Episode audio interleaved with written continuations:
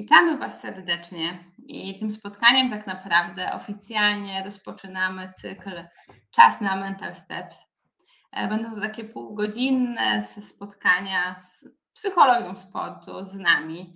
Dzisiaj ja z Natalią jesteśmy, czasami e, będą goście, więc jak dziś zobaczycie takie literki Czas na Mental Steps albo taką charakterystyczną główkę, no to znaczy, że coś się będzie działo.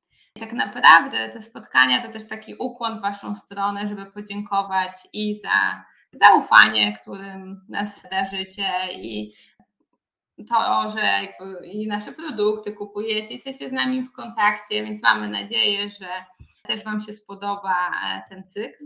No właśnie, a dzisiaj my jesteśmy. Chciałyśmy rozmawiać na temat, czy to już czas na psychologa sportu.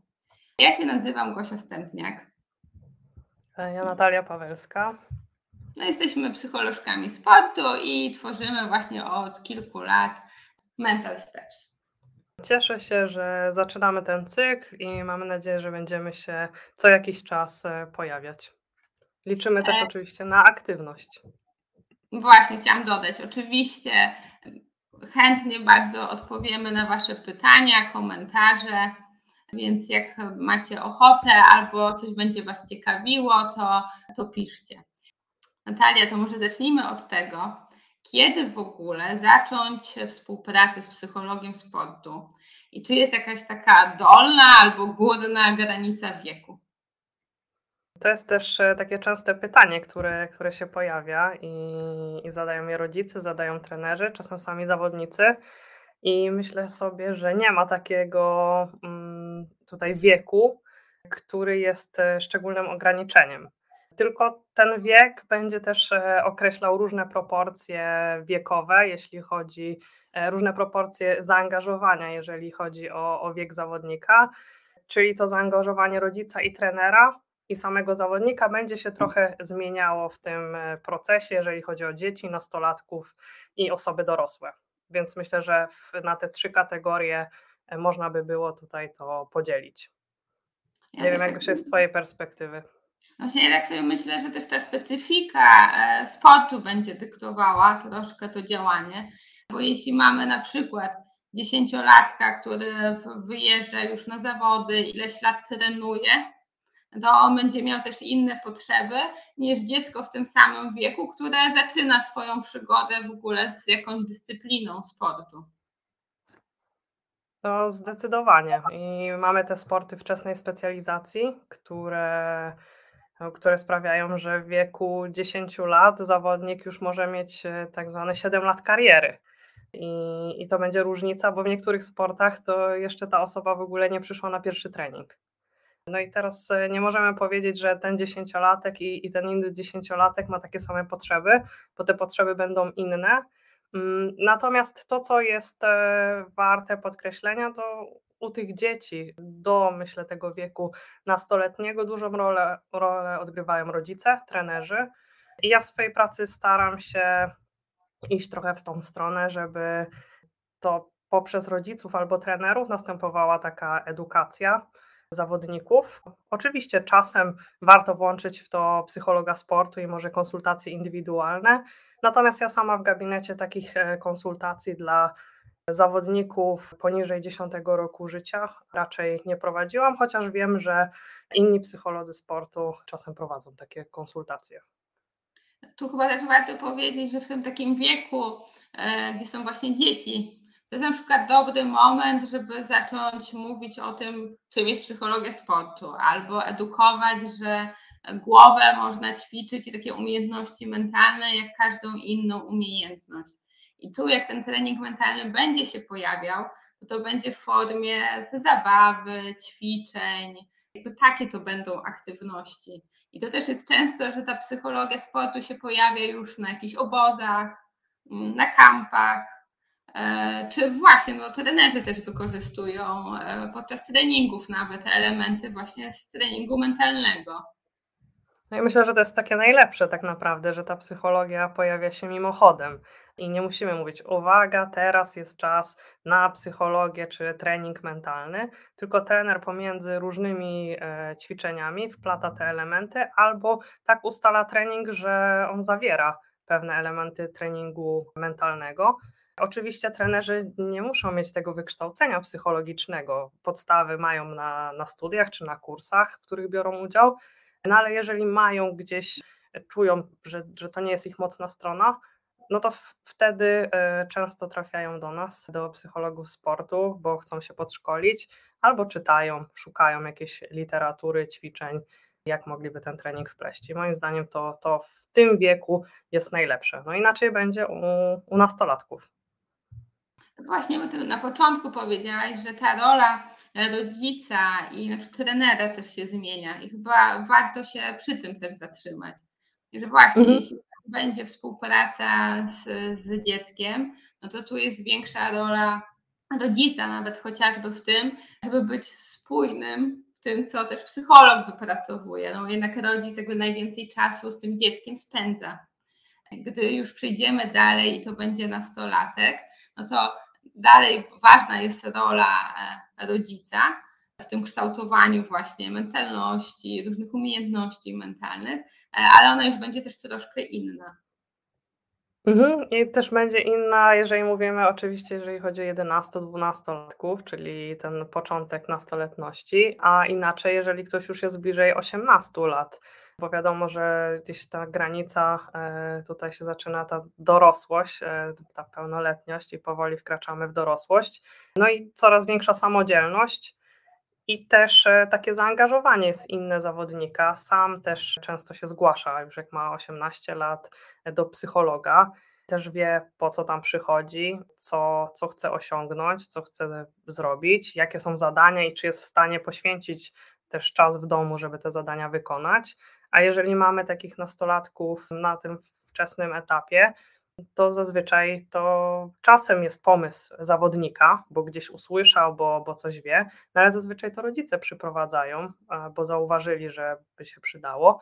No i wtedy ta rola rodzica jest też taka, żeby przypominać o różnych zadaniach, które się pojawiają pomiędzy spotkaniami, żeby przypominać o tym, że w ogóle jest spotkanie, co się na nim działo.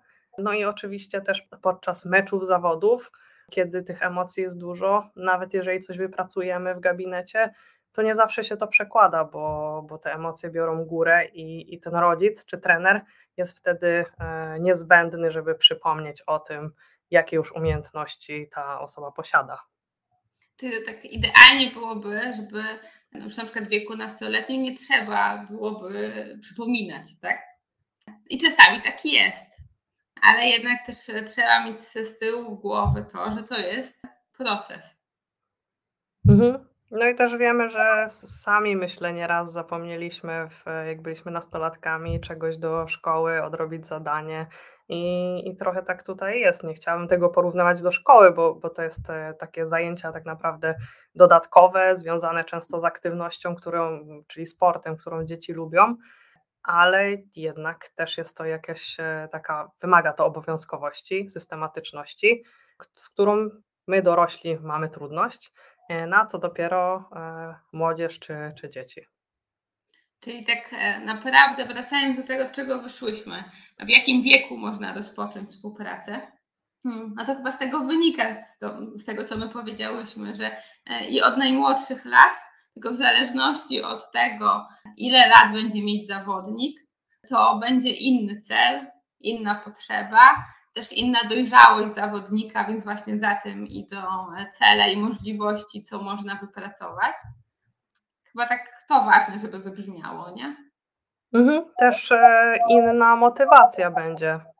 Jeżeli chodzi o wiek zawodników, ona może się różnić. No jeżeli idziemy z sami, z własnej inicjatywy, z taką świadomością, że to może mi pomóc, no to będzie to inne niż, e, jeżeli przynajmniej na początku, jeżeli zaprowadzi nas rodzic, co nie znaczy, że będzie gorsze, ale na pewno łatwiej się zaangażować, kiedy od początku wiemy, po co idziemy, co chcemy robić jakie mogą być efekty, a wiadomo, że kilkuletnie dziecko pewnie ciężko mu sobie wyobrazić, że za parę lat to przyniesie mu jakieś korzyści.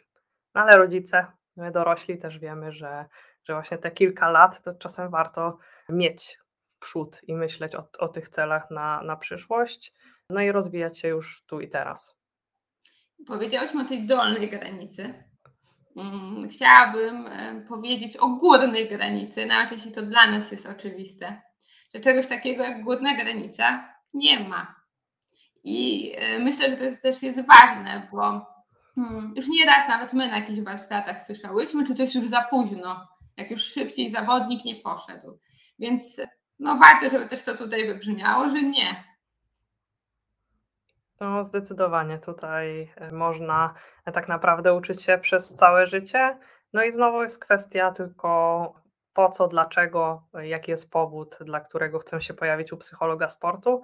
No, są osoby trenujące w różnym wieku i nawet na poziomie takich zawodników masters, czyli w różnych sportach różnie się zaczyna ten wiek ale nie ma ograniczeń. Tak naprawdę to, to jest powyżej 100 lat są osoby, które startują. Ja miałam okazję też widzieć takie osoby i to jest niesamowite. No i taka osoba ma oczywiście inne potrzeby, ale też może potrzebować wsparcia, żeby zdobywać swoje cele. No i tutaj też dotykamy trochę definicji psychologii sportu, że celem jest to, żeby podwyższać jakby wykonanie w sporcie, czy to amatorskim, czy zawodowym, ale też umożliwiać taki rozwój osobisty czy zespołowy, więc tak naprawdę, czy mam, jak czasami na planszówkach jest napisane, że do 102 lat, nie wiem czemu do 102, czy mam 100, 102 lata, czy mam lat 15, będę się w tą definicję wpisywał. To co, idziemy dalej? Czy jeszcze tu byś coś no. chciała dodać? Ja myślę, że takim podsumowaniem może być to, że nie tyle wiek, a potrzeby są kluczowe. I w zależności od wieku, to tak jak mówiliśmy, to wsparcie będzie wyglądało inaczej, jeżeli chodzi o psychologa, rolę psychologa, rodzica e, czy trenera. No ale te potrzeby mogą być różne w różnym wieku. Także to, to myślę trzeba brać pod uwagę. Dobra, mamy wiek, mamy potrzeby, to przejdźmy do momentu w sezonie. Jaki okay. jest najlepszy, żeby zgłosić się o wsparcie do psychologa? Jak ty na to patrzysz? E, to, to, to myślę, że to nie jest takie łatwe pytanie. Mm, zresztą pewnie jak na większość można odpowiedzieć, to zależy. Ale jak sobie myślę o, o takiej współpracy trochę modelowej, no to chciałoby się tak jak trochę z treningiem e, motorycznym, czy z przygotowaniem do sezonu, że mamy ten, ten czas, kiedy budujemy pewną bazę, żeby potem w sezonie zobaczyć jakby jak ta baza, e, jakie przynosi rezultaty, ewentualnie pomiędzy zawodami korygować, podtrzymywać to, co się wypracowało w okresie przygotowawczym. I tak samo jak do treningu motorycznego, myślę, że tak podobnie można podejść do treningu mentalnego, czyli szykujemy pewną e, bazę na sezon. No i najłatwiej to zrobić właśnie, kiedy e, startujemy praktycznie od początku tego sezonu przygotowawczego, Natomiast w różnych sportach jest różnie. Są takie sporty, które praktycznie cały rok się odbywają. Zawodnicy nie mają tam za wiele przerwy i, i momentów na budowanie tak naprawdę formy, tylko jakby cały czas e, to trwa. Są takie sporty, jak przychodzi mi teraz do głowy lekkoatletyka, gdzie mamy i, i sezon halowy, i sezon letni, ale i do jednego, i do drugiego zazwyczaj jest ten czas, żeby się przygotować. Więc myślę, że jakbym miała odpowiedzieć, gdzie widzę takie najlepsze, to, to by było najlepsze i ta e, szansa na wystartowanie w sezonie z jakąś taką bazą przygotowania mentalnego, e, to właśnie kiedy jest ten sezon przygotowawczy, mamy czas trochę popróbować różne rzeczy, dowiedzieć się, co zawodnik już wie, co potrafi z tego przygotowania mentalnego, czego jeszcze nie ma. Ćwiczy sobie na, na co dzień to, co się dowie w gabinecie, ćwiczy na treningach, potem na pierwszych i kolejnych startach. Nie wiem, co, co ty o tym myślisz? No, tym bardziej, teraz tak chciałam dopowiedzieć, tym bardziej, że e, jak się zaczyna już sezon, ten docelowy taki start, taki już bardziej ważny powiedzmy, e, on nie jest też na początku. Więc wtedy znowu to jest czas, żeby wdrażać, testować i próbować. I to też jest mój ideał i lubię tak pracować. Jednak zawodnicy też często zgłaszają się, jak ten sezon już trwa. To też chyba warto powiedzieć, że jeśli już u mnie w sporcie, w mojej dyscyplinie jest po sezonie przygotowawczym, to już nie mam co się zgłaszać. Absolutnie nie. Faktycznie jest tak, e, że czasem te potrzeby wychodzą w trakcie sezonu. No bo wydaje nam się, że czasem zawodnikom się wydaje, że ok, wszystko jest w porządku, przygotowanie idzie zgodnie z planem, jest czas startów i tam się weryfikuje, że, że czegoś brakuje. No i właśnie może brakować tego przygotowania mentalnego, czy ktoś sobie nie radzi ze stresem, z emocjami, e, czy może te oczekiwania były zbyt duże. Mogą to być różne przyczyny, ale, ale czasem zawodnicy właśnie się zgłaszają wtedy do, do psychologa sportu, kiedy widzą, że, e, no, że coś im po prostu e, nie idzie w sezonie tak, jakby chcieli. No i to też jest dobry moment, bo ta motywacja zawodników wtedy jest dużo większa, bo chcą widzą tą potrzebę, widzą ją tu i teraz i szukają rozwiązań, więc jakbyśmy ich odesłali, słuchaj, przyjdź za, za pół roku, czy za dziewięć miesięcy, czy kiedy tam się skończy sezon, to myślę, że większość by, by nie wróciła. A tak mogą zacząć budować coś, coś naprawdę fajnego. I, I tak naprawdę myślę, że naj, to jest najczęstszy moment, kiedy zawodnicy, e, przynajmniej jak sobie myślę o, o takich osobach, z którymi ja współpracuję, to najczęściej właśnie trafiają czy po pierwszych, czy po kolejnych e, startach, które nie poszły po ich myśli. Też tak myślę, e, rozpoczęcie wraz z obozem przygotowawczym jest najbardziej optymalne, no ale w trakcie sezonu może dużo się wydarzyć. Czasami to nawet tak jest, jak powiedziałaś, nie, że musi się coś wydarzyć, ale po prostu wtedy faktycznie doświadczam na sobie i widzę, że okej, okay, że może mógłbym lepiej, mogłabym lepiej, czy troszkę inaczej.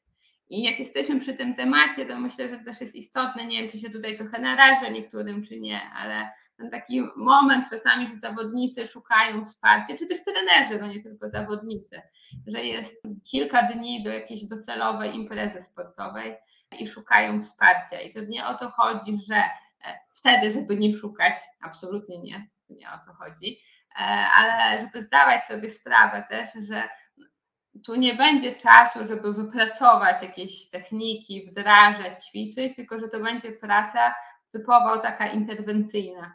I to może być wsparcie, i to może być jakaś pomoc. Ja to lubię tak przyrównywać do tego, że na zasadzie takiej, jak czasami mam jakiś kamyczek w bucie. Wyrzucimy ten kamyczek faktycznie wygodniej, jakoś lepiej, porozmawialiśmy, coś, coś sobie ułożyliśmy, E, ale to jest stawianie psychologa no, w takiej roli bardziej strażaka, że teraz gasimy pożar i no tak sobie myślę, że warto też o tym powiedzieć. No tak jak myślę na konkretnym przykładzie, te przykłady często są pomocne. Myślę o Igrzyskach w Paryżu, czyli rok 2024 e, to tak naprawdę teraz e, jest ostatni moment, jeżeli myślimy o takiej modelowej, wzorcowej współpracy, teraz jest ostatni dzwonek, żeby się umówić do psychologa, jeżeli myślimy o tym, żeby w Paryżu mieć jakby pewność, e, że, że to, co wypracujemy, się sprawdzi.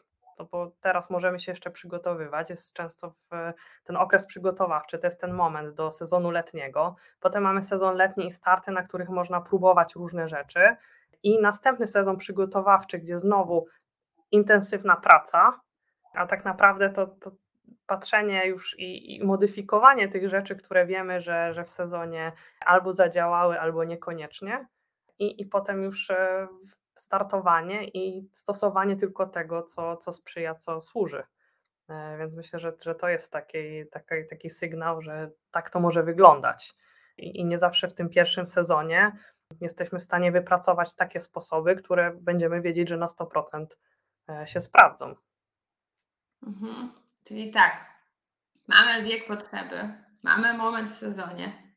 Zdecydowałam się, bądź zdecydowałem, czego mogę się spodziewać na pierwszym spotkaniu.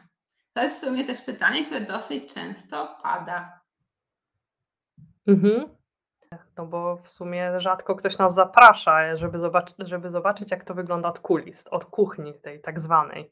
I ja mogę powiedzieć, jak to wygląda u mnie, jeżeli ktoś się zgłasza do mnie. Myślę, że też dopowiesz, jak to wygląda u ciebie, mm, bo też warto podkreślić, że każdy psycholog, czy też psycholog sportu ma trochę swój warsztat i on może się różnić. I, i można się spodziewać trochę innych rzeczy, ale myślę, że, że to generalnie te, te cele pierwszego spotkania są podobne. I u mnie jest tak, że jeżeli trafia osoba niepełnoletnia, to zapraszam wtedy z rodzicem, z prawnym opiekunem na, na takie spotkanie i tam ustalamy podstawowe zasady, takie zasady współpracy. Jak często będziemy się widywać, w jakiej formie, czy to będzie online, czy właśnie stacjonarnie, bo, bo też teraz mamy taką właśnie technologię i możliwości, że nie musimy się widzieć tylko w jednym miejscu. I akurat przyjmuję w Warszawie, mm, ale pracuję z zawodnikami z całej Polski, a nawet czasem z takimi, którzy mieszkają e, czy przebywają za granicą. I mówimy tu właśnie o, o tym, jak często, w jakiej formie umawiamy się na jakieś konkretne zachowania, czy, czy też mówimy o, o takich e, rzeczach, które wynikają z naszej etyki pracy, o poufności, o tym, że, że obejmuje nas pewna tajemnica zawodowa i, i tym, co się dzieje nie, nie, w gabinecie, nie dzielimy się z, nie wiem, z koleżankami, ze znajomymi przy kawie. No to tak to nie wygląda i myślę, że warto o tym klienta już podczas pierwszego spotkania zapewnić. Tak, czyli mm, takie to... organizacyjne, to co mówiłaś, wynikające jakby z, z etyki pracy, kiedy jesteśmy z, zwolnieni z tajemnicy zawodowej, kiedy nie. E, Andrzej się pyta, czy spisujecie kontrakt. Ja zazwyczaj tego nie robię w takiej formie pisemnej. Wystarczy mi takie słowne, jeżeli mówimy o osobach dorosłych, czyli umawiamy się, ja mówię po kolei, jakie są zasady, ktoś jakby potwierdza i zazwyczaj, przynajmniej do tej pory mi się to sprawdzało. Czasem e, jest taka potrzeba, że odwołuję się do kontraktu, wtedy mówię, czy, czy pamięta pan, pani, że na pierwszym spotkaniu była taka, taka zasada. Zazwyczaj mówią, że tak, albo jak nie pamiętają, to, to sobie odświeżamy, co, co tam się działo. To może ja też odpowiem tutaj, jak ja robię. Rozmawiam, wprowadzamy, wychodzę z założenia, że nie ma oczywistych rzeczy i mam takie podparcie w postaci, po prostu na kartce mam spisane też takie punkty, które zawodnik, tam zawodnik czy rodzice mogą wziąć ze sobą bo czasami tak sobie myślę, że jest tyle nowych informacji podczas takiego spotkania, też emocji, że właśnie przyszedłem tu do kogoś obcego, tak, będzie praca, więc ja na przykład takie coś mam. Mhm.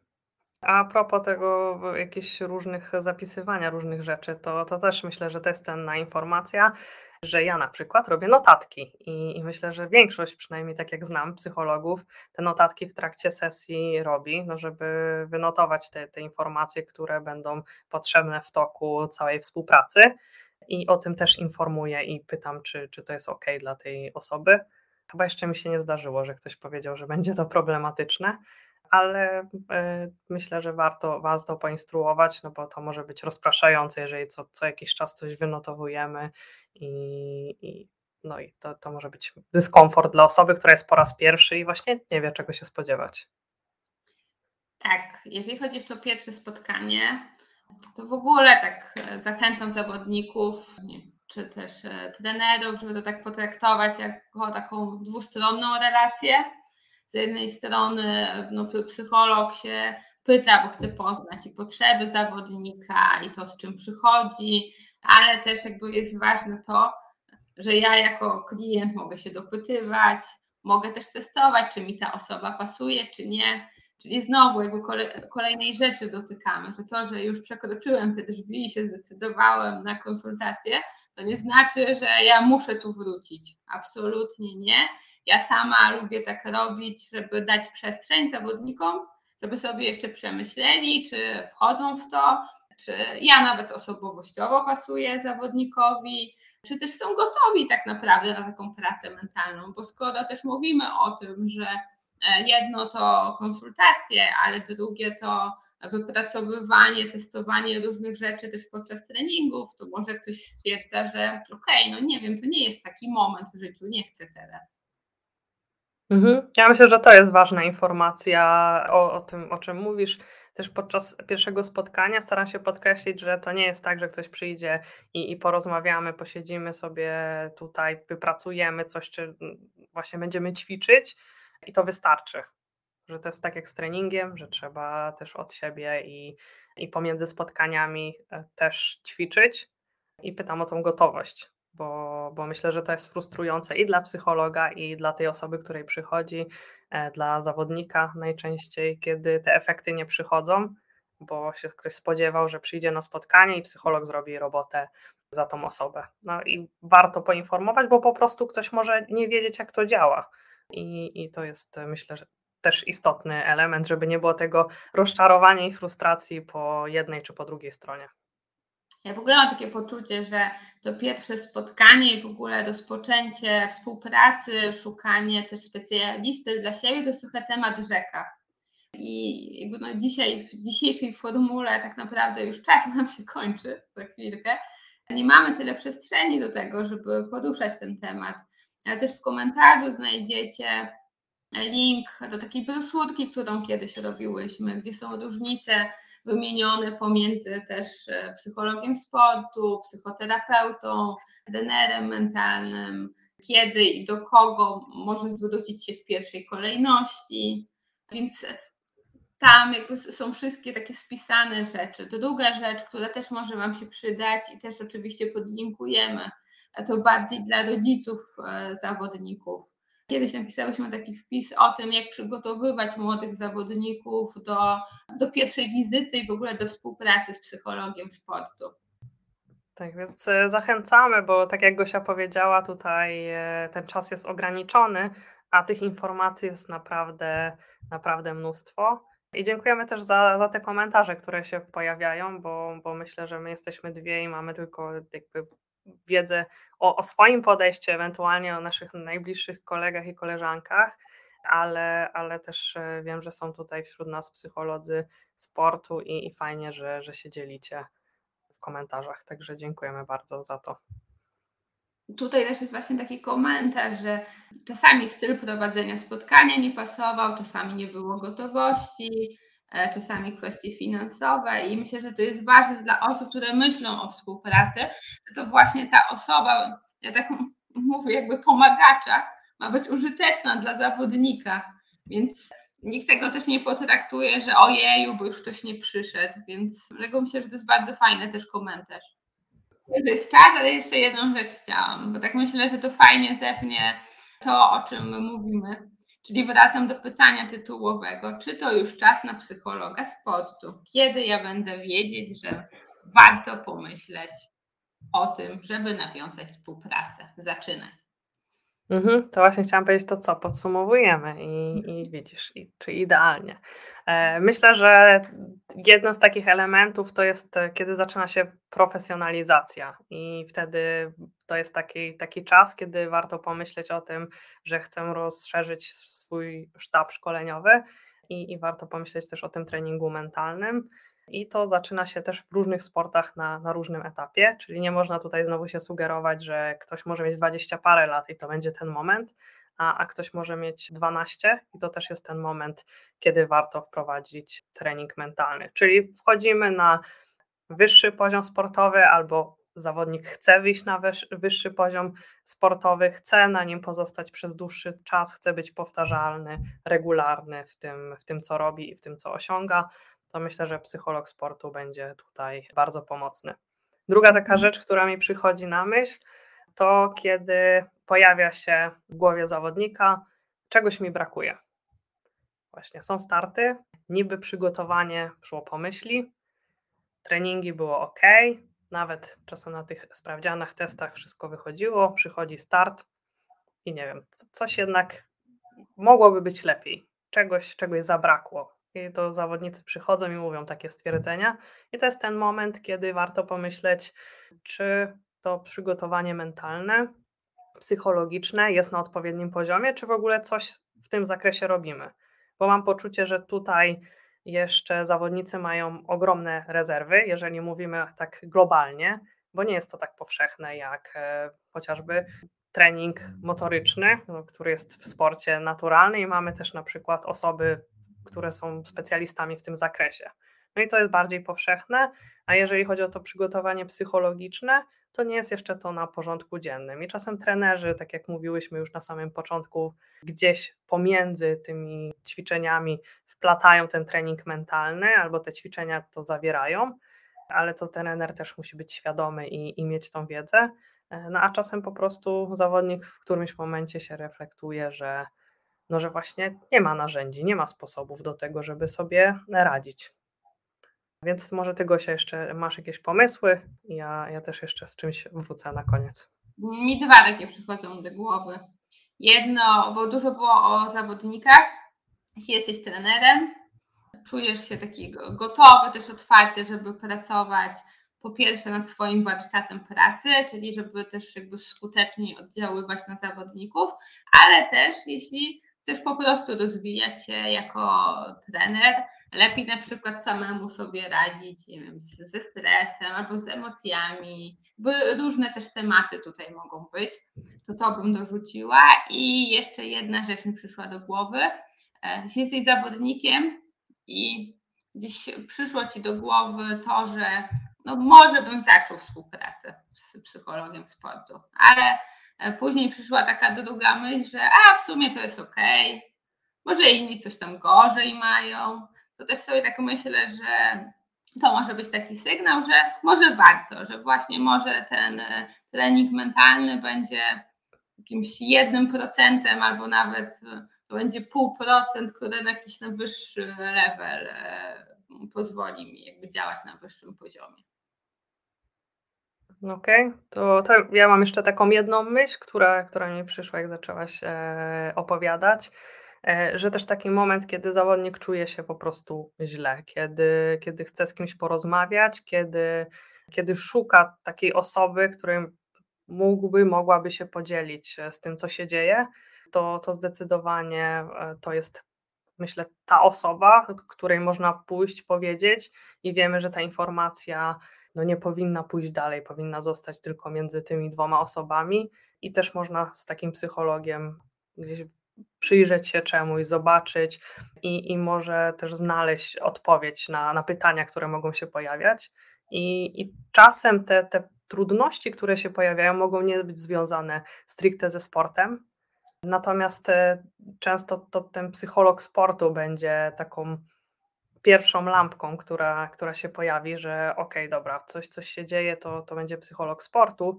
I tu bym podkreślała, że właśnie psycholog sportu, czyli osoba, która jest po studiach psychologicznych, nawet jeżeli zawodnik pojawi się z trudnością, która nie dotyczy stricte wykonania i, i sportu, ani tych e, działań około sportowych, to ma możliwość, żeby przekazać e, zawodnikowi, że warto udać się do jednego specjalisty. Czyli psycholog ma taką wiedzę, widzi, że to wykracza poza ten obszar, którym się zajmuje i warto, żeby pokierował e, gdzieś e, dalej, czy do psychoterapeuty, czy do psychiatry, czy do dietetyka, do, do specjalisty, który będzie, będzie potrzebny. No ale tutaj można szukać tej tak zwanej pierwszej pomocy, jeżeli nie wiemy też, gdzie trafić, zajmujemy się tym sportem i faktycznie potrzebujemy z kimś porozmawiać, no to może warto e, do tego psychologa sportu też się udać. To jest bardzo ważne, o czym mówisz. Jak zaczęłaś ten wątek i powiedziałaś o tym, że na przykład po prostu źle mi jest w sporcie, to tak sobie myślę, że czasami po prostu ileś lat funkcjonuje w jakimś środowisku, w jakiejś dyscyplinie, zazwyczaj e, to jest jakby wąskie grono jednak ludzi, więc ten psycholog sportowy też może być kimś, kto ma pewien dystans, ale też ma wiedzę o taką, e, jak się działa w, w sporcie. Więc to może być pomocne. I myślę, że już nie możemy żadnego innego wątku zaczynać. Chyba, że masz bardzo e, jakąś taką w sobie potrzebę, żeby coś jeszcze dopowiedzieć. Ja chciałam tylko odesłać do, w komentarzu też e, link do, do tego, o czym mówiłam, jeżeli ktoś się zastanawia, czy to jest może psychoterapeuta, czy psycholog sportu, dla kogo to jest temat, to też e, odsyłamy właśnie do w komentarzu. E, znajdziecie link, gdzie zna, znajdzie się parę przykładów, jeżeli się zastanawiacie, który specjalista jest na ten moment potrzebny. Dzięki bardzo. Dziękujemy i zapraszamy na kolejne spotkania.